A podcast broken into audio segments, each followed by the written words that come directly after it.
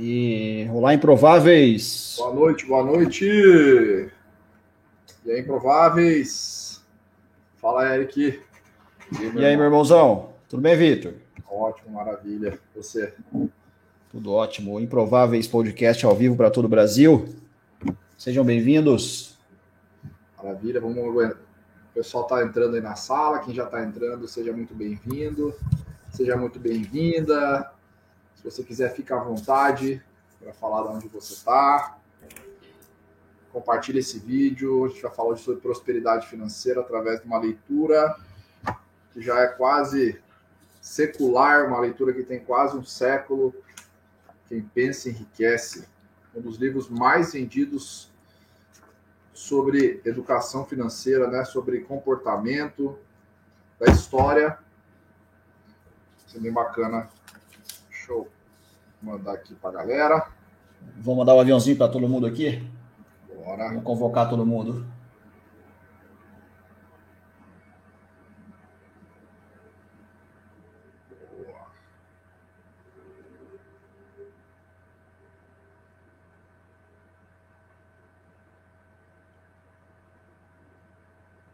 Bora lá.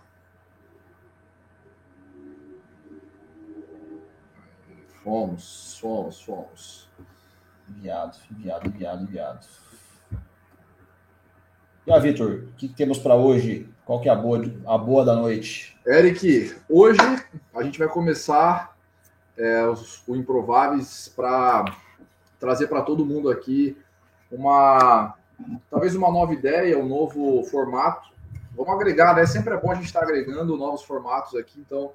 Hoje a gente vai trazer um pouquinho dos conceitos do livro do Napoleon Hill. Na verdade, aqui eu estou com 3 livros em um só, mas dentro desse livro aqui está Quem Pensa Enriquece, do Napoleon Hill.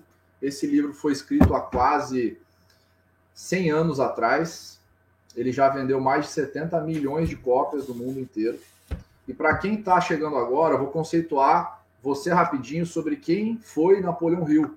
Napoleon Hill, ele era um jornalista, ele foi um jornalista na época de Andrew Carnegie, que ele era foi o cara mais rico do mundo na época, e o Andrew Carnegie contratou o Napoleon Hill para estudar, ele queria entender exatamente por que as pessoas comuns não conseguiam atingir o seu máximo potencial. Então, ele contratou o Napoleon Hill e deu essa missão para o Napoleon Hill para ele entrevistar as pessoas mais ricas daquela época. Então, ele falou com as 500 pessoas. Olha só isso. Ele passou 20 anos e ele falou com as 500 pessoas mais ricas lá daquela época, de todo mundo, para entender se essas pessoas tinham um padrão de comportamento, se elas se comportavam de uma forma independente do segmento. E ele descobriu que essas pessoas, elas seguiam, na verdade, algumas leis, e essas leis se transformaram em princípios, que são exatamente os princípios que a gente vai trazer aqui. E não só os princípios do livro, eu acredito que o que vai deixar o nosso... Porque só resumir um livro, você vai encontrar o resumo do Quem Pensa Enriquece em qualquer lugar aí da internet. Mas...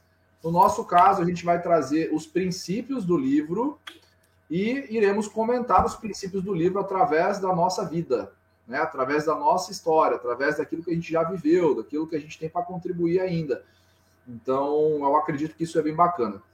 Então, se você está aqui, chegou agora, eu vou pedir para você, manda um aviãozinho para 5 amigos, se você conhece pessoas que estão buscando se desenvolver, se capacitar, prosperar, manda agora. Se você está no YouTube, deixa esse like, deixa um comentário sobre qual é a dúvida que você tem durante aí, sobre dinheiro, sobre comportamento, tá? Que a gente vai poder trocar e bater esse papo com você. Beleza? Perfeito. Cara, vou começar aqui, já na verdade, trazendo um dos primeiros conceitos. Eu dei uma lida no livro nessa semana, e eu acabei trazendo alguns conceitos do livro, algumas passagens aqui, e hoje eu quero, na verdade, explorar o teu conhecimento Você que já empreende há mais de 20 anos, tem muito mais experiência, né? E um dos capítulos do livro fala muito sobre sabedoria. Então eu vou explorar você hoje, cara. Se você me permitir, né, no bom sentido, eu vou te fazer mais perguntas para poder extrair de você realmente o que você acredita dentro de cada um desses princípios que o Napoleon Hill ele colocou no livro. Perfeito. Importante mencionar que, apesar de ser uma informação secular, a gente faz a leitura hoje e ainda parece que é muito moderna, né, Vitor? Nossa Senhora. Você tá doido, cara. Eu demorei 29 anos aí para descobrir uma informação que já está no mercado há mais de 100 anos. Para você ver o quanto, às vezes, a gente... A falta da... Por mais que a gente esteja já ultrapassada, né, a era da informação, o quanto a informação correta mesmo, aquela informação que a gente precisa para prosperar, não chega até nós. E é uma das coisas que o Andrew Carnegie, lá atrás, ele tinha essa curiosidade. Por que as pessoas não prosperavam? Foi, na verdade, isso que motivou ele contratar Napoleon Hill para fazer essa jornada, né, de entrevistas para descobrir, dentre as pessoas mais ricas aí do mundo, por que algumas, né, prosperavam e outras não. E aí o Napoleon Hill ele começa a escrever no livro e o primeiro princípio que ele traz no livro é o princípio do desejo. Tudo começa a partir de um desejo. E ele fala que desejo é diferente de você querer algo. Tipo, eu quero viajar o ano que vem, por exemplo, né? Isso, talvez, esse querer é algo muito superficial. Você fala da boca para fora, tipo, eu quero tal coisa. Mas desejo é quando você tem aquele negócio de dentro da sua alma.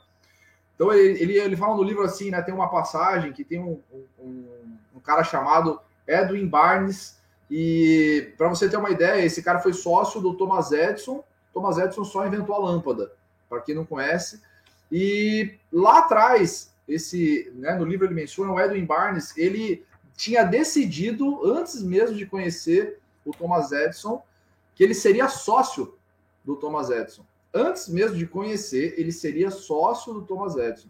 E aí, né, encurtando um pouco, ele encontrou com o Thomas Edison, acho que umas 3-4 vezes, até ele ser contratado.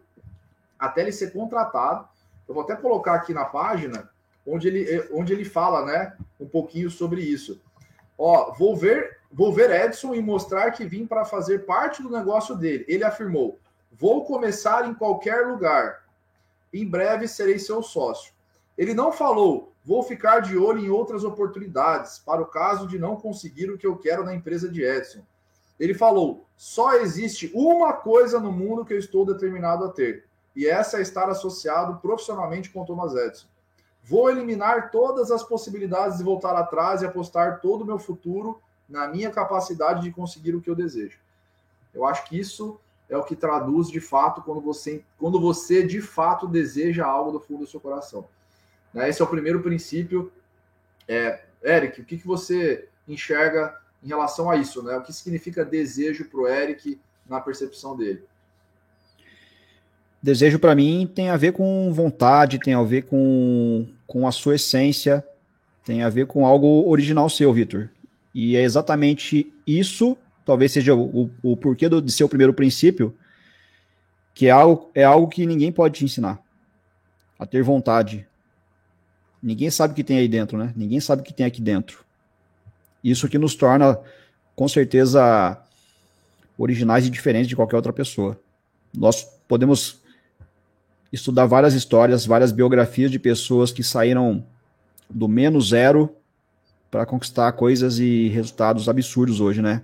Além de resultados absurdos, construíram grandes obras que hoje impactam milhares e milhões de pessoas.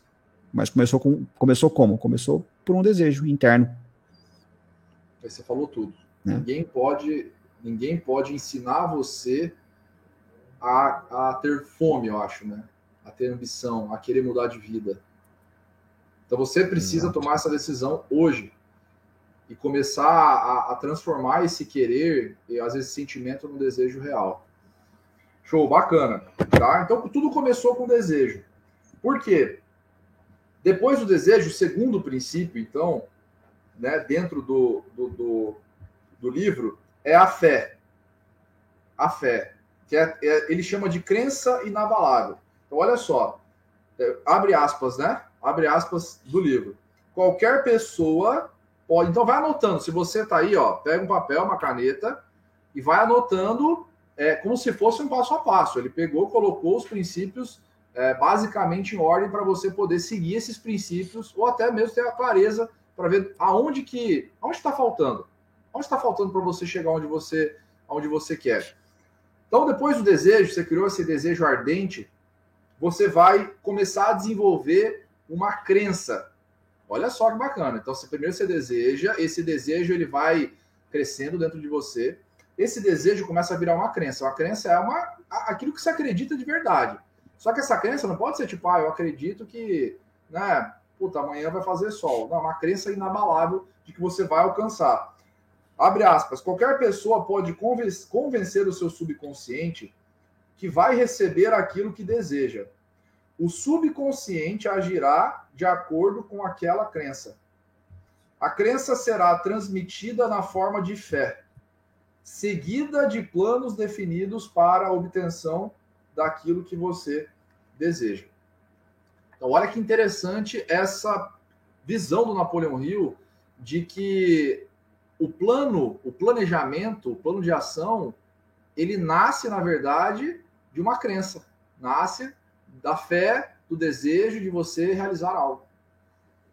Faz sentido isso, Eric? Total sentido. Desejo e fé são íntimos, né?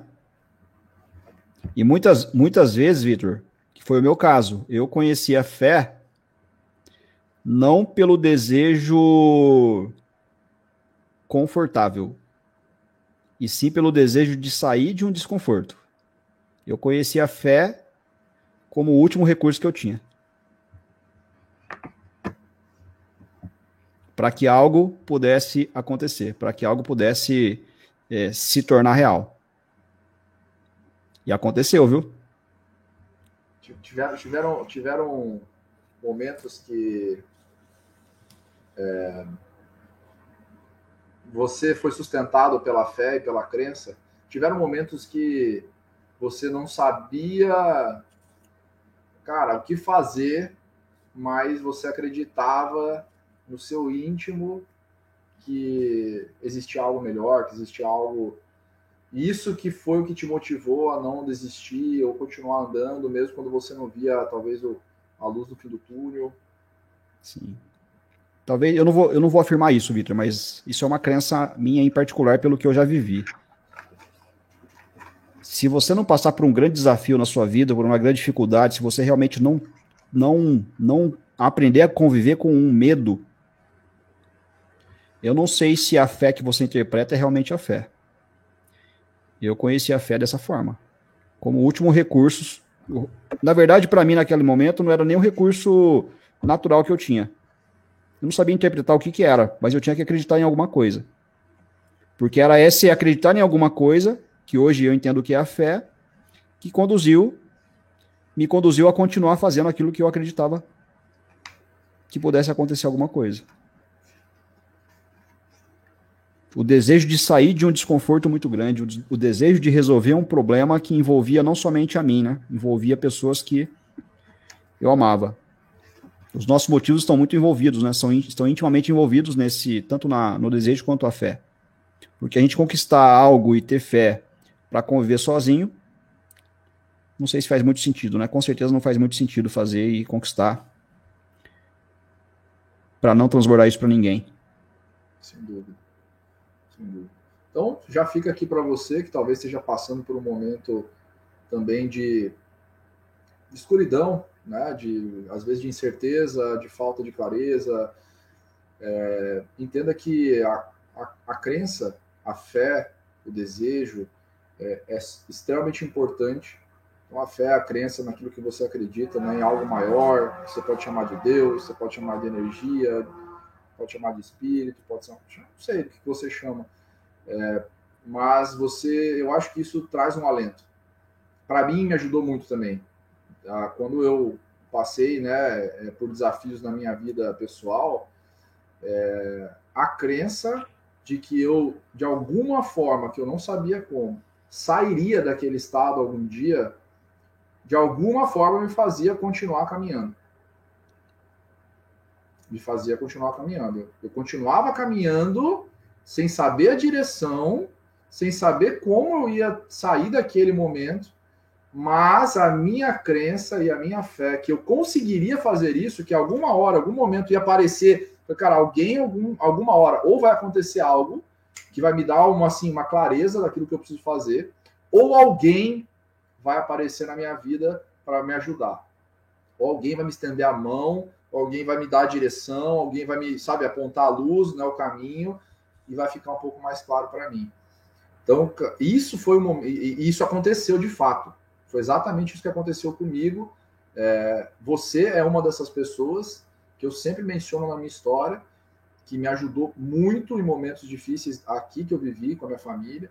E o Vander também foi um cara que, assim, naquele momento de inflexão, de virada, de ter que, largar uma vida inteira, às vezes, construída, né, que assim, para mim era aquilo que eu...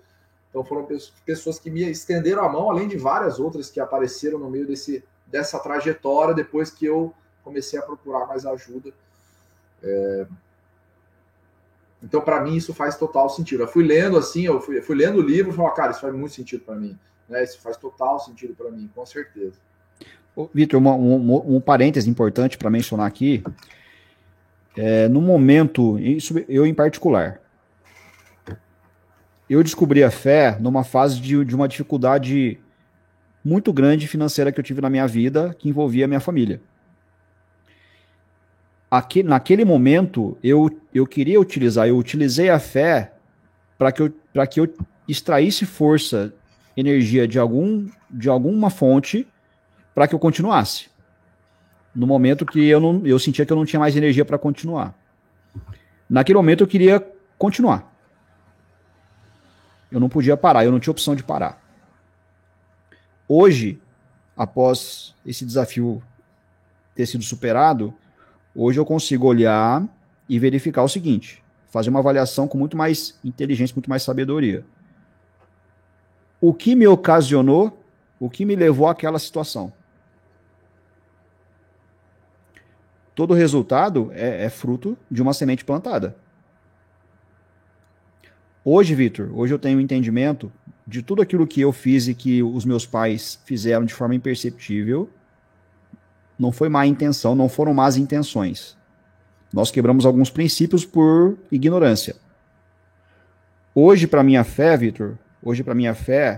está ligada muito aos princípios. Então eu tenho sim que ter um desejo ardente para continuar prosperando de alguma forma, mas com a fé no sentido de princípios, desejo ardente, ação massiva, mas de uma forma que não agrida, que não interfira na minha integridade e na integridade das pessoas próximas a mim.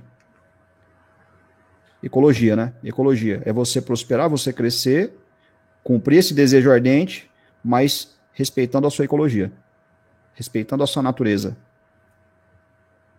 E por consequência, tudo, ou até muito mais, pode acontecer. Muito além do que você espera, pautado nessa proteção, nessa sustentabilidade. O Napoleon Hill fala muito no livro sobre isso, sobre você respeitar alguns princípios e valores para que você consiga ter construir esse autocontrole. Principalmente para você que está buscando aí uma posição melhor da sua vida, para você que está querendo se tornar um líder da sua vida, empreender e liderar a sua própria vida, que a gente acredita muito nisso. Então, para você que está chegando agora, mais uma vez, nós somos os Improváveis, nós estamos aqui compartilhando as nossas histórias, os nossos comportamentos, aquilo que nós estamos fazendo na prática para mudar, para poder agregar, para poder trazer para você. Nós representamos hoje a Fábrica. A Fábrica Holding é um grupo, né? Um grupo aí que a gente pode chamar de mastermind, mas é uma holding de educação, e nós temos o foco de desenvolver todas as saúdes do ser humano. Nós acreditamos que o ser humano é a única tecnologia realmente exponencial. Tá? Então, a gente fala muito sobre exponencialidade, negócios exponenciais, mas a gente acredita, na verdade, que a única coisa exponencial é o que está aqui dentro, né? A tua mente, o teu cérebro.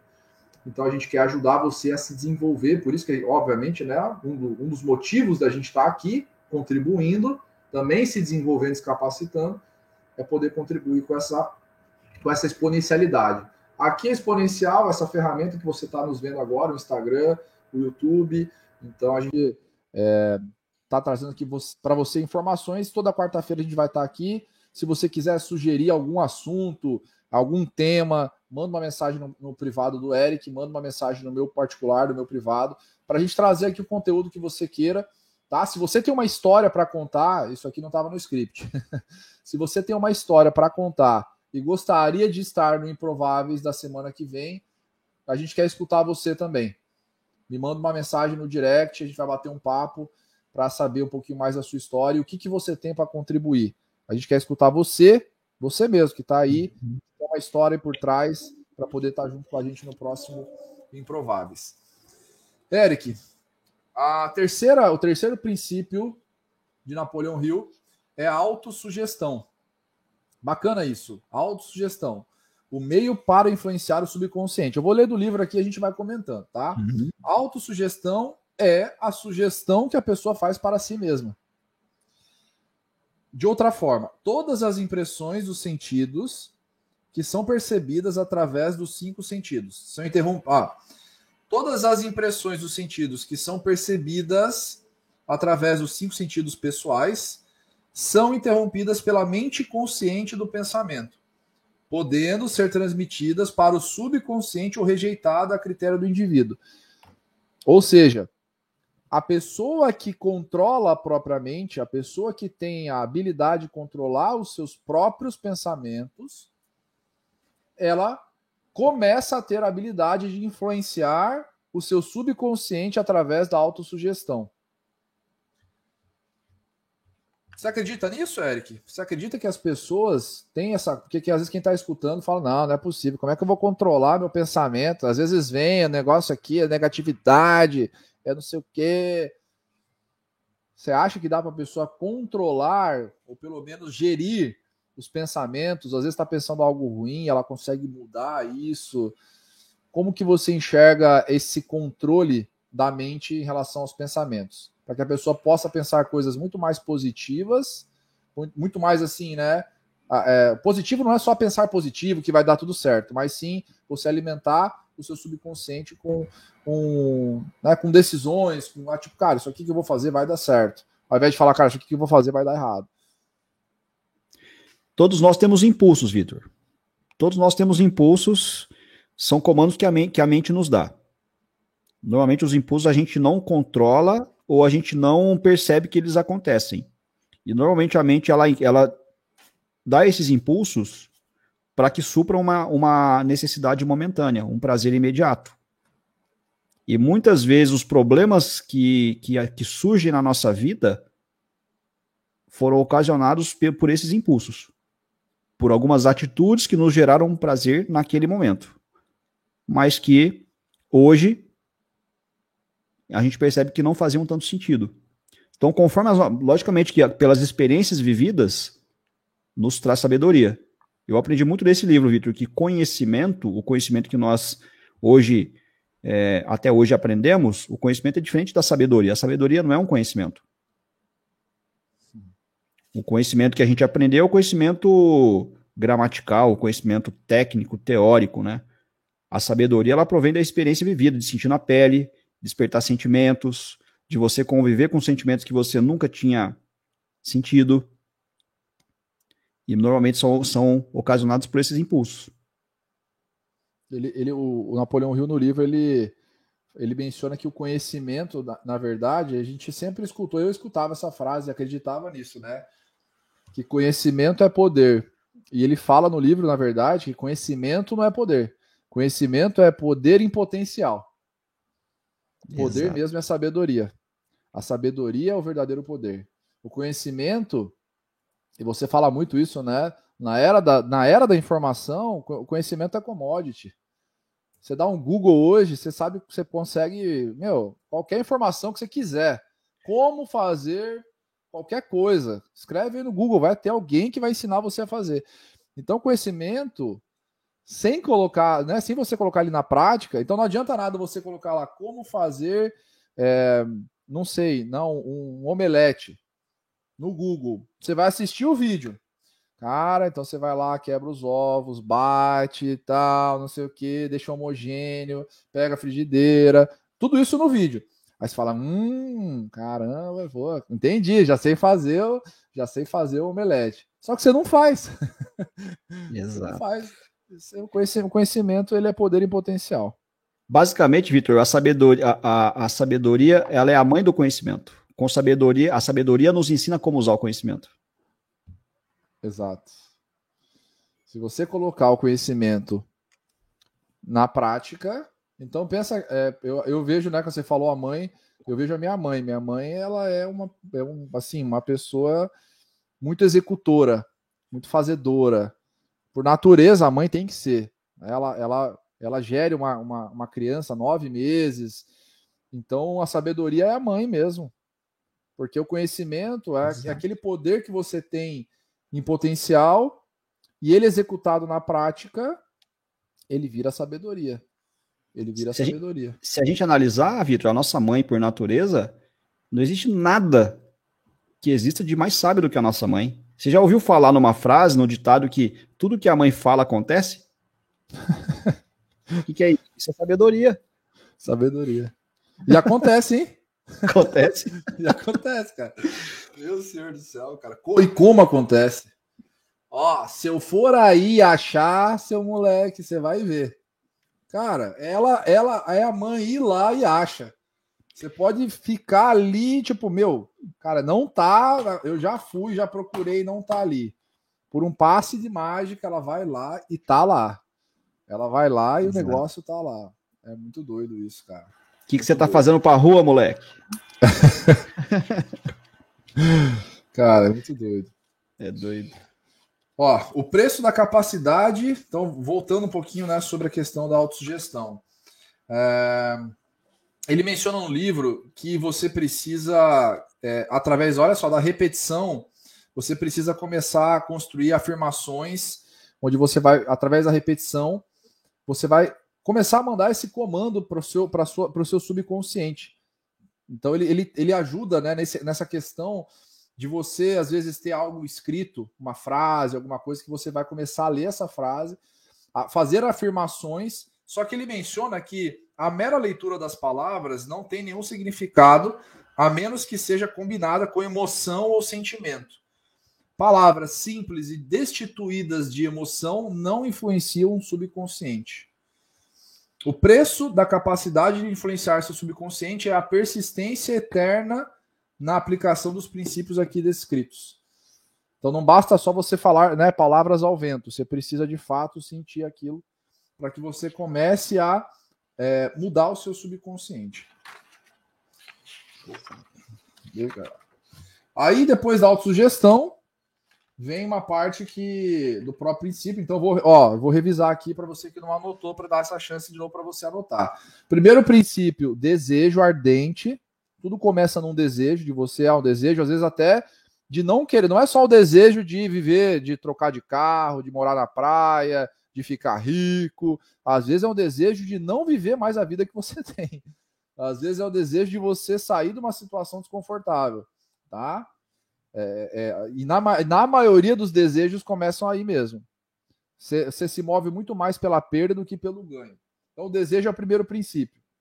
O segundo é fé, crença inabalável, fé na sua capacidade, fé que você vai conseguir de alguma forma realizar aquilo que você deseja. Terceiro,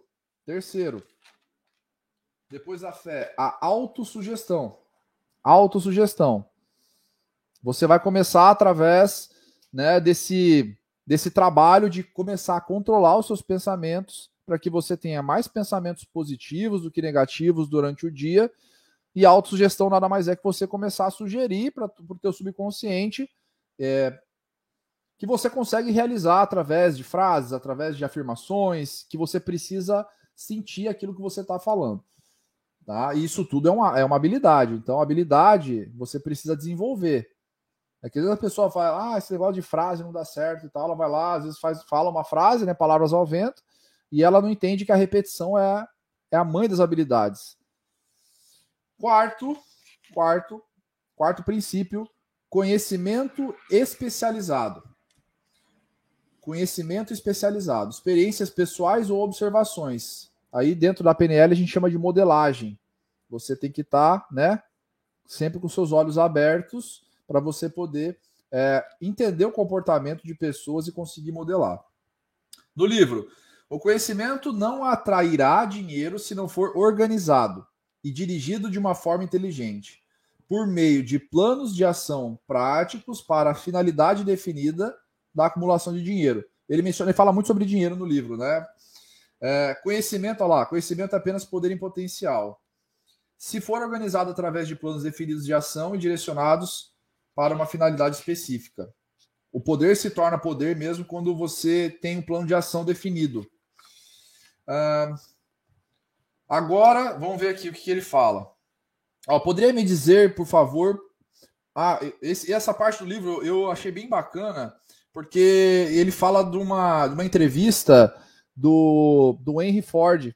Essa entrevista até é uma entrevista que geralmente coloco dos livros, assim eu já vi algumas vezes, eu acho que é legal trazer aqui. O quanto você... Ele fala de uma pessoa que tem um conhecimento geral e uma pessoa de um conhecimento específico.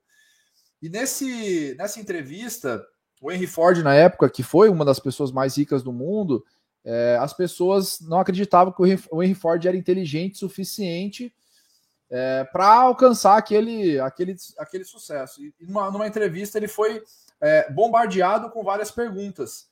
Por exemplo, quem foi Benedict Arnold e tal? Quantos soldados britânicos foram, né, enviados aos Estados Unidos e tudo mais e tal? Ele foi sendo feito perguntas assim, específicas, e ele falou assim... Ele falou assim, na resposta dele foi assim... agora, você poderia me dizer, por favor, por que eu deveria ocupar minha mente com conhecimentos gerais com a finalidade de ser capaz de responder essas perguntas, se tenho... pessoas ao meu redor que podem fornecer qualquer conhecimento que eu precise? Certamente foi uma boa lógica para essa questão de Henry Ford. Qualquer pessoa é considerada educada se souber onde obter conhecimento quando necessário e organizar esses conhecimentos em planos definidos e ação. Bacana, né? Você não precisa saber exatamente sobre tudo. Você precisa ter um conhecimento específico, especializado naquilo que você quer fazer. E o que você não sabe, eu acho que isso é bem legal, você precisa ter pessoas do teu lado que vão saber te auxiliar. Eu acho que foi isso que ele quis dizer. Eu não preciso saber disso, eu tenho pessoas que sabem disso e podem me trazer essa informação. Então era um cara que assim, era muito focado, né? Eu tenho aqui o meu plano de ação, é isso que eu quero, é isso que eu vou fazer. Conhecimento especializado. Começa aí os ensinamentos para a gente lidar com o nosso ego, né? Se a gente tem alguém como referência, como modelo, e a gente pode fazer tão bem ou até melhor, é uma forma de não começar do zero, né? Reduzir o risco. E você, eu acredito nisso, que você tem, o seu cérebro ele tem uma capacidade finita de processamento de dados. Então... O meu cérebro, então, o teu cérebro é uma CPU. Imagina que lá, a tua CPU, ele tem um HD. É um HD, tem um espaço ali, e toda vez que você vai adquirindo conhecimento, é como se você fosse colocando mais um arquivo dentro do seu HD. Uma hora esse HD vai lotar. E se você lotar o seu HD, que é o seu cérebro, a sua mente, de arquivos que não vão ajudar você alcançar o teu resultado, você simplesmente tem um monte de arquivo que não serve para nada. Então, acho que o Henry Ford ele quis dizer isso. Cara, essa informação não quer dizer que ela não é importante, mas para aquilo que eu quero, não faz sentido eu saber disso. E se realmente eu precisar dessa informação, eu vou acessar alguém que saiba sobre isso, muito melhor do que eu sei. Então, eu acredito muito nisso, que a gente precisa ter essa consciência. E eu acho que isso, cara, é uma das piores... Esses dias eu estava vendo uma entrevista com o Jorge Paulo Lemann. E ele falou assim, cara, eu tenho dó dessa galera que está nascendo agora nessa área da informação, porque, cara, é tanta informação que é uma explosão de informações que hoje é como se fosse a nova procrastinação. A nova forma de procrastinar, aquela pessoa que sabe tudo, que quer saber de tudo, está sempre estudando uma coisa nova, é uma pessoa que não tem foco. Então, eu acredito que é isso. Você precisa ter clareza daquilo que você quer e se colocar num ambiente fechado ali e parar de querer ficar buscando informação e tudo que é lado, para você realmente ter resultado naquilo que você está buscando. Vitor, o lance do conhecimento especializado somado a sabedoria que a gente mencionou, faz com que a gente aprofunde ainda mais capacitação naquilo que a gente deseja alcançar ou se desenvolver. Antigamente, quando os nossos pais eles não tinham muito acesso à informação, eles só faziam aquilo que eles sabiam fazer. Então, eram pessoas muito mais... Não eram nem disciplinadas, eram pessoas mais doutrinadas. Hoje nós temos a possibilidade de não ser mais doutrinado e ser disciplinado. Só que hoje, pela ausência da sabedoria, nós não sabemos como usar tanta informação. Né? Temos que resgatar muito do que os nossos pais viveram lá no passado e adaptar para os dias de hoje. O desafio nosso é como adaptar isso agora, né? Se eu acho que começa assim, Eric, para quem está... precisando, às vezes, melhorar o foco em alguma área, esse bombardeio de informações, eu vejo que leva alguns caminhos. O primeiro caminho que a pessoa que leva esse bombardeio de informações existe tanta, cara, mas tanta possibilidade para você mudar que você fica perdido. Então, essa é a primeira coisa. Tem tanta coisa que você pode fazer que você não sabe o que fazer, por ser tanta coisa. E depois, quando você decide fazer alguma coisa, continua sendo tanta coisa que fica muito fácil desistir. Porque assim, a pessoa começa a fazer algo e naturalmente você vai ser provado, porque vai ficar difícil. Vai ficar difícil. Começa lá a fazer academia. A primeira semana é maravilhoso. Eu vou, tô animado, tô empolgado. Na segunda semana você não tem empolgação mais. Acabou, velho. Acabou a empolgação, não é novidade mais pra você, né, Eric?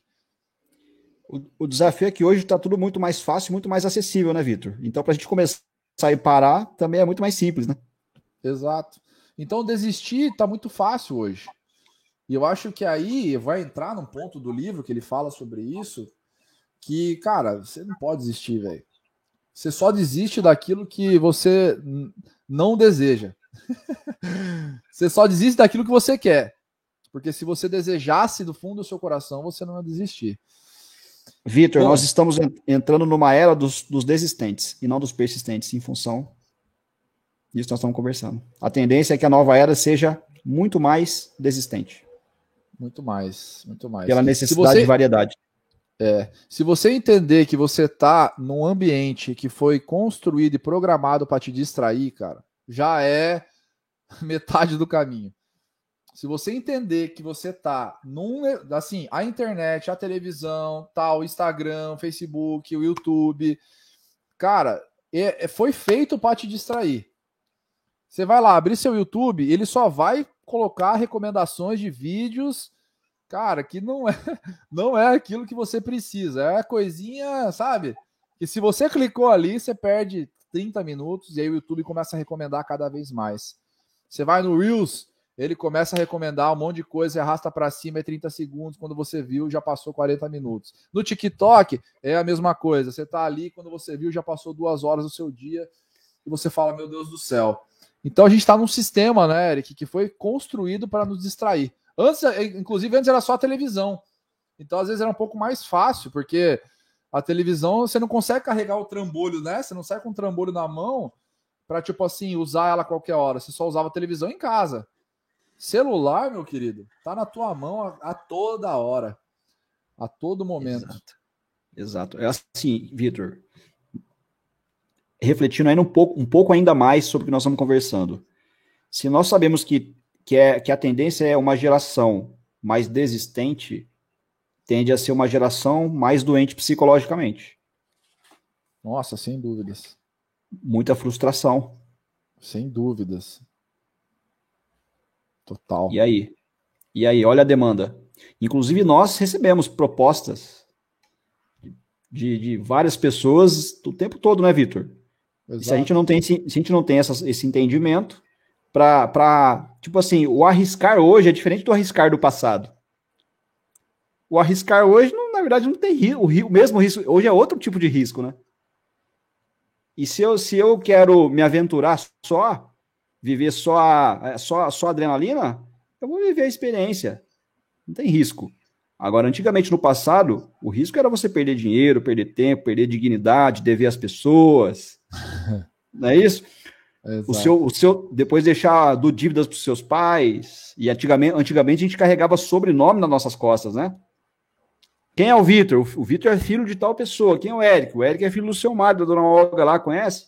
A gente sempre tinha a referência dos pais antigamente, né, Vitor? Hoje está tudo muito solto, né? A gente perdeu as nossas raízes, perdemos as nossas referências. Por isso até, né, uma geração de pessoas pouco instruídas, com muita informação e pouco instruídas. Muita informação, pouca instrução. Verdade. Por isso que o mundo necessita cada vez mais de líderes. Necessita, cara, necessita. O mundo sempre foi conduzido por líderes. E nunca foi tão importante líderes que tenham princípios e valores e tenham uma condução voltada a isso. A desenvolver, de fato, todo esse caminho através da persistência, através da clareza, através de princípios e valores sólidos, de você, falar e fazer, da sua palavra valer mais que qualquer coisa, do compromisso. E é isso que a gente sempre priorizou ensinar aqui dentro da fábrica. Para todo mundo que está aqui dentro, a gente sempre focou no desenvolvimento do ser humano, para tentar, assim, eu acho que a gente não pode blindar as pessoas, né? Nós somos seres humanos que temos livre-arbítrio, mas a gente traz essa responsabilidade de uma maneira muito bacana para você. Não quer dizer que você tem livre-arbítrio, que você pode fazer tudo o que você quiser. Esse pode, assim, eu acho que você está me entendendo. Você tem que ter a sua disciplina, tem que ter o teu foco, tem que ter... E aí isso só vem através da clareza, né? De seguir esses princípios à risca, de fomentar essa sua persistência, de você desenvolver aquilo que você quer fazer de uma maneira onde você tem um foco. Senão você vai ficar correndo atrás do rabo a vida inteira, vai ser influenciado por todo mundo, e vai, igual você falou, né? Vai viver frustrado. Vai viver, Victor, frustrado. Um outro ponto importante, que antigamente o líder, ele era alguém muito sozinho. Até porque antigamente existia a cultura de hierarquia, existia a cultura do chefe, né? Do comandante. E conforme o mundo evoluiu e acessibilizou a informação para todos nós, hoje a figura do líder também mudou. A função do líder também mudou. Porque hoje não é mais ele o centro. Até porque nós sabemos que nós somos seres humanos e a nossa tendência é uma hora ou outra errar ou pecar. Nós não somos perfeitos. Agora, quando nós conduzimos alguém para um ecossistema onde tem um grupo de pessoas, onde tem um grupo de líderes com conhecimento e sabedoria, um dá cobertura para o outro para minimizar os erros e fazer com que essas pessoas sofram com as nossas decisões, Vitor. Sabendo que essas pessoas que nós conduzimos para o ecossistema estão rodeadas de líderes também preparados como nós, isso nos dá tempo para que a gente se capacite ainda mais em todas as esferas para continuar conduzindo as futuras pessoas a seguir também esse caminho que é o ecossistema, o conceito do mastermind que já existe há anos, né? Exato. Por esse mesmo livro que a gente vai mencionar já já. Perfeito, perfeito. É um dos próximos princípios. Você falou tudo. Ó, o próximo princípio que o Napoleon Hill traz no livro é o princípio daí do planejamento organizado. Planejamento organizado. Então você tem um desejo transformado em crença. Essa crença você transforma ela num conhecimento especializado. E aí você começa a construir um planejamento. Olha só, foi visto até aqui que tudo o que é criado ou adquirido começa na forma de um desejo. Beleza? Isso daí todo mundo entendeu. Aí depois você precisa... O desejo enfrenta a primeira volta de sua viagem do abstrato para o concreto, na imaginação. Então, beleza, você deseja algo, na sua imaginação você começa a criar formas de como fazer aquilo. Aí, agora, nesse capítulo... Um dos passos para você transformar esse desejo em resultado é você criar um plano prático definido, através do qual possa ser feita essa transformação. Que transformação é essa? A transformação da imaginação, do que está dentro da sua cabeça, para um plano prático, para você transformar isso em algo concreto, né? Em algo palpável. Olha só que bacana que você acabou de falar. Primeiro ponto. Alice a um grupo com o número de pessoas necessário para criar e a realização de um plano ou planos para o acúmulo de dinheiro. Aí, o acúmulo de dinheiro, entenda, basicamente, é a realização do teu plano. Olha o primeiro ponto, o quanto é importante você se associar a pessoas que tenham o mesmo propósito, estejam buscando o que você está buscando, para que, através da conexão entre essas mentes, você crie a mente mestra, né, mestre? Que é a inteligência infinita. Show! Ó, antes de formar a mente mestra, é preciso decidir quais benefícios podem ser oferecidos aos membros do grupo em troca da cooperação de cada um. Olha que bacana, né? Um ganha-ganha. Então, assim, o que eu vou dar para o grupo... E o que essas pessoas vão receber, e o que eu vou poder compartilhar daquilo que eu sei para contribuir. Ninguém vai trabalhar indefinidamente sem alguma forma de compensação. Ninguém faz isso, né? Marque uma reunião com os membros do grupo da Mente Mestra pelo menos 2 vezes por semana ou mais, se possível, para trabalhar em conjunto até que os planos estejam em perfeitos, né, sintonias para o acúmulo de dinheiro. Mais uma vez ele fala... Mantenha, daí ele coloca em caixa alta, a perfeita harmonia entre você e cada um dos membros. O princípio da mente mestra não pode ser aplicado onde não prevaleça a perfeita harmonia. Aí a pergunta, Eric, olha só. Que ambiente que vive em perfeita harmonia sem a condução de regras, de princípios, de valores, de compromisso? No mundo que já tem uma tendência a ser indisciplinado, desregrado, imagina se não resgatar isso, Vitor. Imagina uma grande organização com 5 mil colaboradores. Tá doido. Imagina uma família, mesmo uma família pequena, com pais. Que vai dar esse filho? Onde vai dar esse filho? Um filho que cresce desde cedo indisciplinado. Comendo de tudo, fazendo de tudo, sem ganhando regra, de tudo, sem regra. Limite. Cara, olha que doideira isso, velho. Se você está escutando, imagina só um pai e uma mãe que não conhece o conceito da mente mestra, do mastermind. Vitor, o mais engraçado é que nós vivemos uma vida inteira para alcançar mais tempo e mais dinheiro para ter liberdade. Quando a gente alcança essa liberdade... Qual que é a nossa tendência? Peraí, deixa eu fechar as torneiras agora. A gente começa a ter disciplina. Para não voltar na vida antiga. Mesmo podendo fazer aquilo que a gente quer na hora que a gente quer. Peraí. Ó, agora é de colocar regra. Para não voltar na vida anterior. Exatamente. Exatamente. Né? As regras, na verdade, a disciplina é o que mantém você na vida que você desejou, né? Que você está vivendo. É a disciplina que mantém você nessa vida. A partir do momento que você... Porque eu sempre acredito, eu sempre falo isso, né? A gente tem aqui uma academia de treino funcional e às vezes as pessoas falam assim, eu quero perder 2, 3 quilos, 4 quilos, 10 quilos e tal. Eu falo, pô, bacana. É muito difícil você perder peso, emagrecer. Cara, é muito difícil mesmo. Eu, assim, a gente vem fazendo um trabalho, Eric, há mais de dois anos dentro desse segmento. Eu não sou especialista, né? Não sou educador físico nem nutricionista, você também não, mas a gente atua liderando uma rede de academias. Cara, é muito difícil você emagrecer e perder peso. Sabe o que é mais difícil do que você emagrecer e perder peso? É você continuar. É você manter o teu resultado. Porque você chegar é difícil, mas você vai lá com esforço e, puta, eu coloco uma meta, vou, treino, eu alcanço. Só que a pessoa não entende, às vezes, que para ela manter aquele peso, ela precisa continuar fazendo aquilo que ela veio fazendo durante todos esses meses. Alimentação, treino regrado e tal. Então ela tem que transformar aquele esforço num hábito, numa coisa comum, igual acordar de manhã, escovar o dente e tal. E aí que tá o desafio. É a disciplina que mantém você na vida que você quer viver. Então a gente precisa parar de enxergar a disciplina como algo, puta, cara, que chato. Puta, aquele cara que é japonês, nossa, o cara é disciplinado. Ih, não quero nem... A gente tem que começar a enxergar a disciplina como algo, bacana, algo leve. Algo assim, natural. Não é bicho de 7 cabeças, não.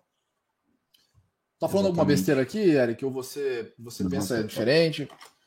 Eu compactuo porque quanto mais poder de escolha você tem, quanto mais liberdade você tem, quando você implementa a disciplina por livre escolha, Vitor, na verdade você não está fazendo com que a sua vida se torne limitada. Pelo contrário, você está colocando algumas limitações sabendo que você deve usufruir com equilíbrio. Até porque a nossa vida é uma jornada, é por longo prazo, não é só hoje. Eu quero que o amanhã chegue e eu continue usufruindo o amanhã também. Lembra dos impulsos? Eu gosto, cara, eu gosto demais dessa frase, porque... Eu gosto de frases, cara, porque as frases, às vezes, eu lembro delas e as frases que direcionam, às vezes, meus comportamentos. Eu não lembro da onde... do Flávio Augusto. Para quem não conhece o Flávio Augusto só é um bilionário. O cara é fodido. É o dono da WhatsApp, do meusucesso.com. Ele vendeu agora Orlando City. Mas ele fala assim, né? As pessoas vivem como se não houvesse amanhã.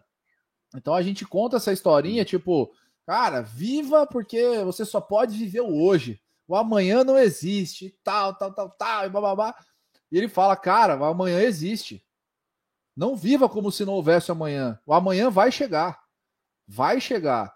Então, eu não sei se eu vou estar vivo amanhã. Vai, cara, você vai estar vivo amanhã. Então, cuidado com, às vezes, essas histórias que você nem percebe. Às vezes você tá falando, né, Eric? Você tá, amanhã, vamos viver hoje, porque amanhã Deus pertence. Aí você vai lá e tora o pau, né, do impulso.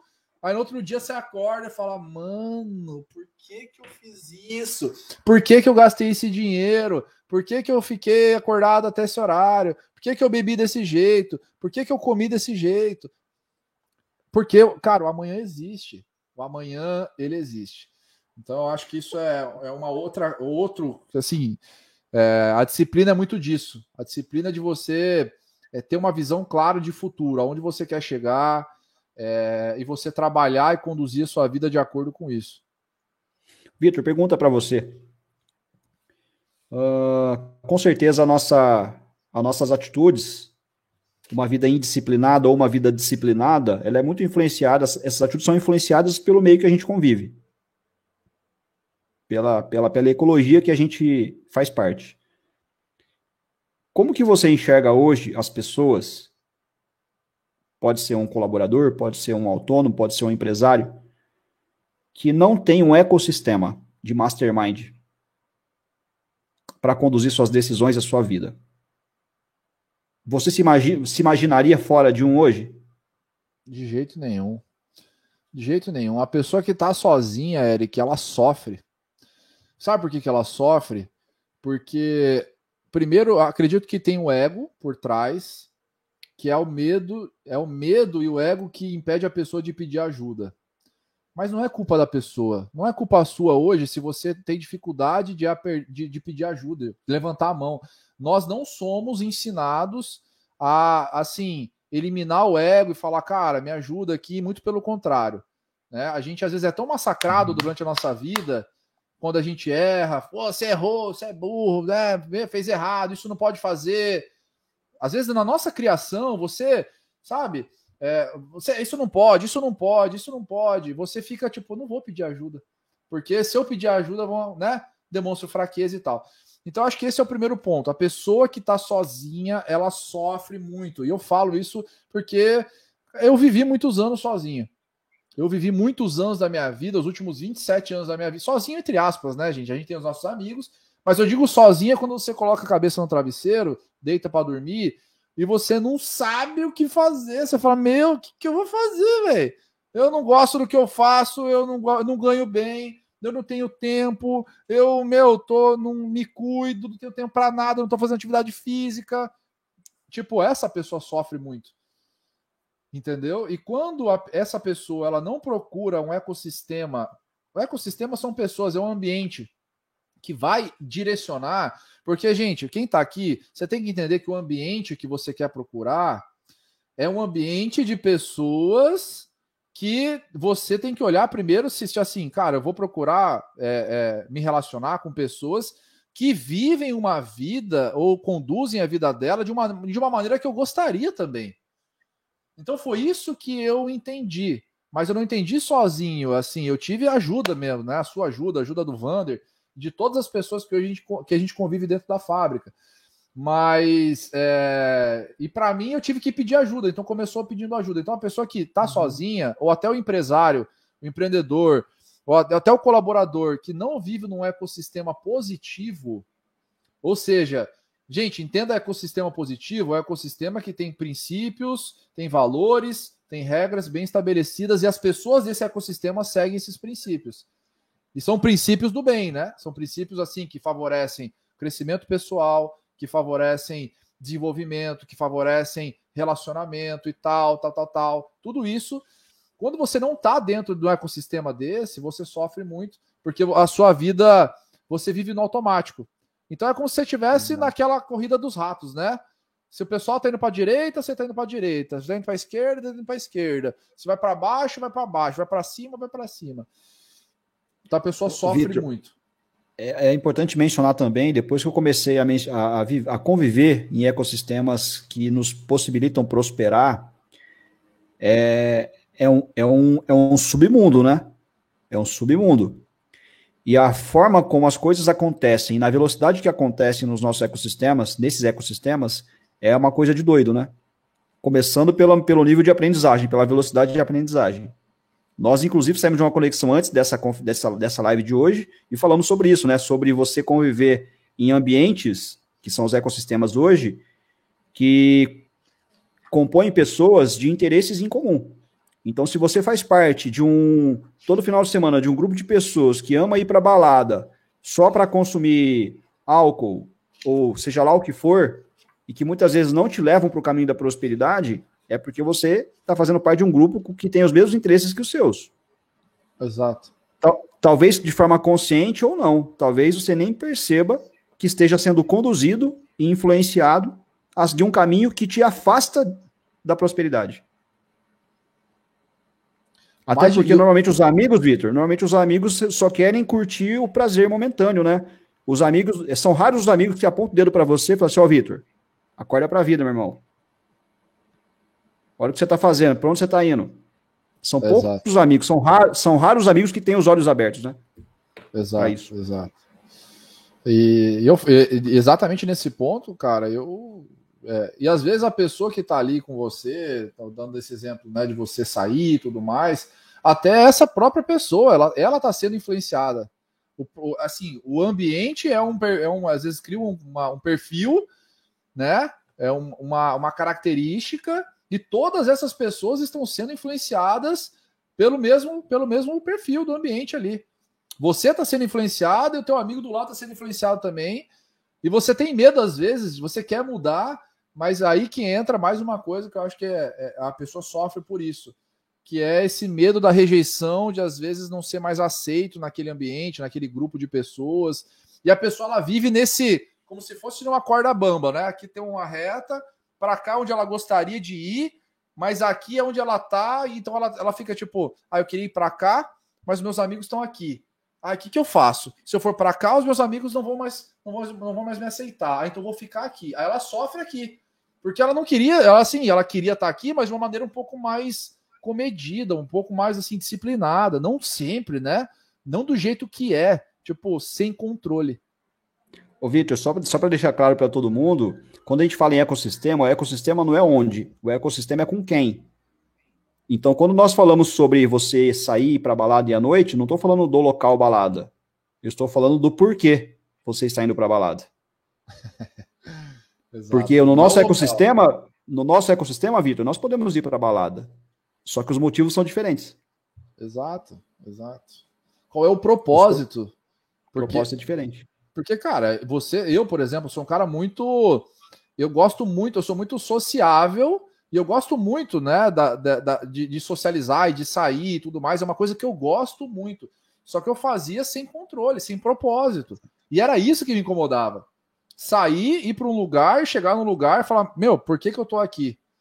Hoje eu saio, se eu saio de casa, eu sei exatamente o porquê que eu tô saindo, porquê que eu tô indo naquele lugar, porque eu sei quem vai estar lá, as pessoas que realmente merecem o meu... Né? Assim, cara, eu vou estar lá porque assim, o Eric vai estar lá. E o Eric é um cara que eu quero estar junto, e ali, assim, a conversa vai fluir, cara, vai ser um papo gostoso e tal, e vai ser, cara, eu vou ver mais fulano, vou ver ciclano, vou ver beltrano. Então, isso é autoconsciência, né? Isso é autoconsciência. Eric, deixa eu trazer algumas coisinhas aqui. Se você quiser, antigamente... fica à vontade. Antigamente nos falavam, se você não for em tal lugar com a gente, você se torna um cara antissocial. E, na verdade, você não ser antissocial, segundo o rótulo alheio que as pessoas colocam, na verdade, te afasta da liberdade. Porque o fato de você ser convidado para ir em um lugar e não for em função do ecossistema, isso é um ato de liberdade. Poder de escolha. Começa assim, né? Nas pequenas decisões, né, Vitor? As pequenininhas. Através da dor, às vezes. Talvez assim, cara, eu fico muito feliz que talvez hoje, você escutando isso, você tenha essa consciência e toma uma decisão. E aí é um propósito nosso, Eric, que está sendo... Eu fico muito feliz. Aqui no Instagram, a gente está agora com 18 pessoas. No YouTube, a gente está com 11 pessoas. Então, se você está gostando desse conteúdo... Cara, manda ali um aviãozinho para uma, duas pessoas. Depois, cara, faz um comentário, manda uma mensagem para mim, pro Eric, falando se fez sentido, se está fazendo sentido para você esse bate-papo, dando sugestões para nós, se você gostaria de um assunto específico que a gente pode trazer aqui. E a gente quer saber a sua história. Se você tem uma história para compartilhar conosco e gostaria de estar junto com a gente no próximo Improváveis, porque aqui a gente vai dar voz para qualquer um que tem uma história para contar.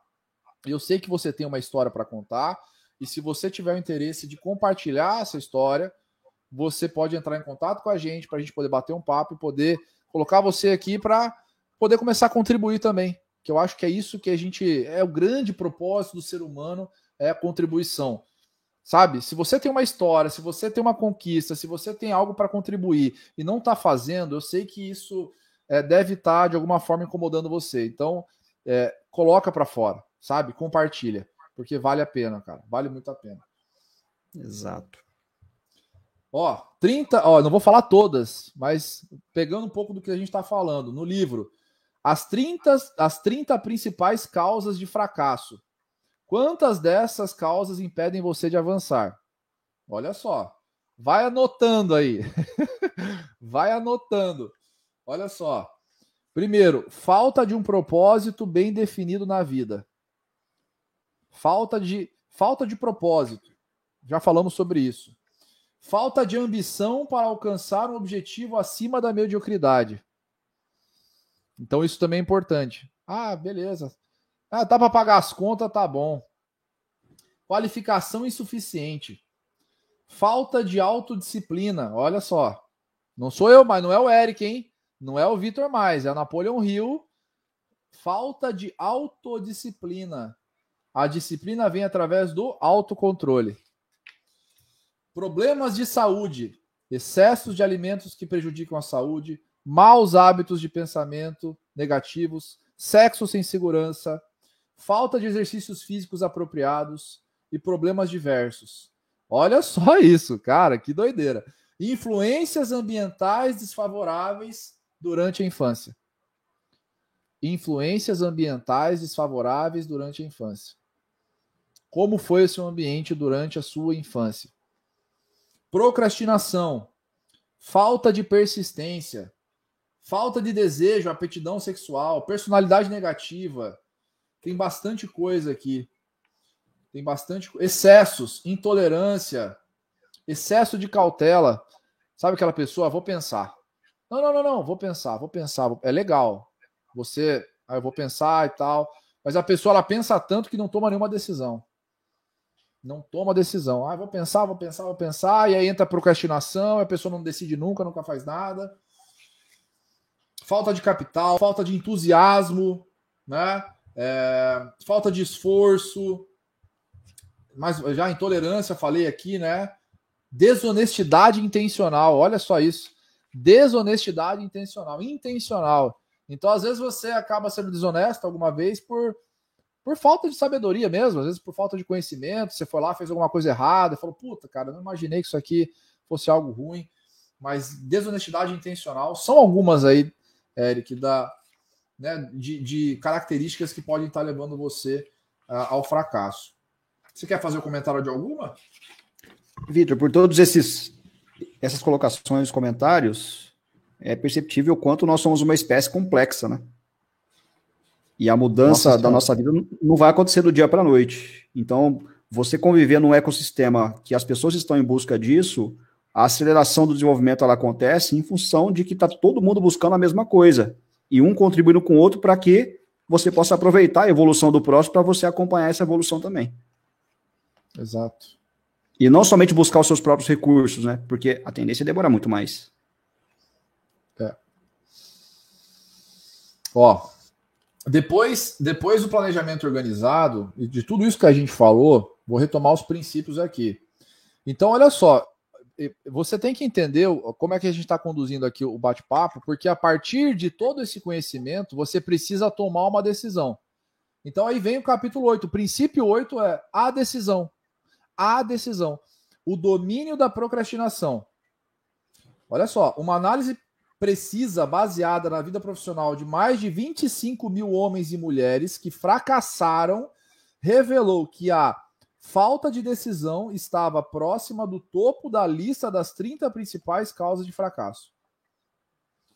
A procrastinação, ou seja, o adiamento, que é o oposto da decisão, é um inimigo comum que quase todo mundo deve vencer. Cara, eu falo isso sempre. Cara, independente de você fazer, ou às vezes errar, e você, errei, fracassei, quebrei, decida fazer.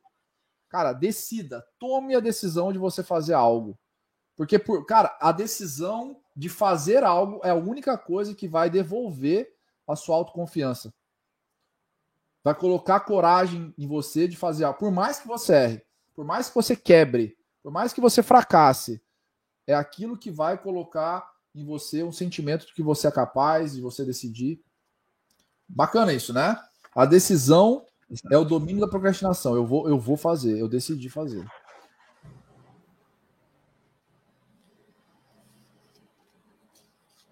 O que mais que ele fala aqui, ó? Ó, os líderes de todas as áreas decidem rapidamente e com firmeza. Essa é a principal razão pela qual são líderes. Então, você que está liderando pessoas ou a sua vida, você precisa ter a capacidade de decidir rápido. Você pode pensar com calma, mas quando você decida... Então, eu sempre falo, cara, pensa, vai lá, mas pensou já? Tome a decisão. Pense devagar e decida rápido. Pense devagar, mas decida rápido. Tome a decisão de fazer. O maior ponto fraco de todos... Pode falar.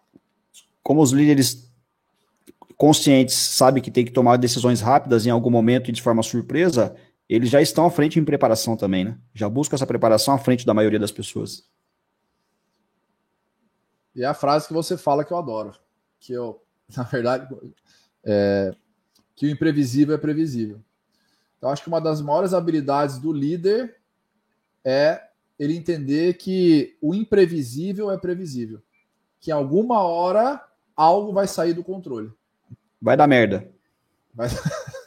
É uma tendência, né? Vai dar merda.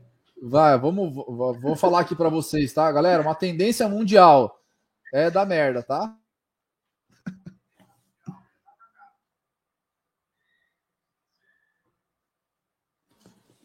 Aí. A tendência mundial é dar merda, então você tem que estar preparado. Por isso que você tem que se desenvolver, porque quando der merda, você vai estar pelo menos mais capacitado para poder resolver a cagada. Ô, Vitor, por natureza, a tendência é tudo cair.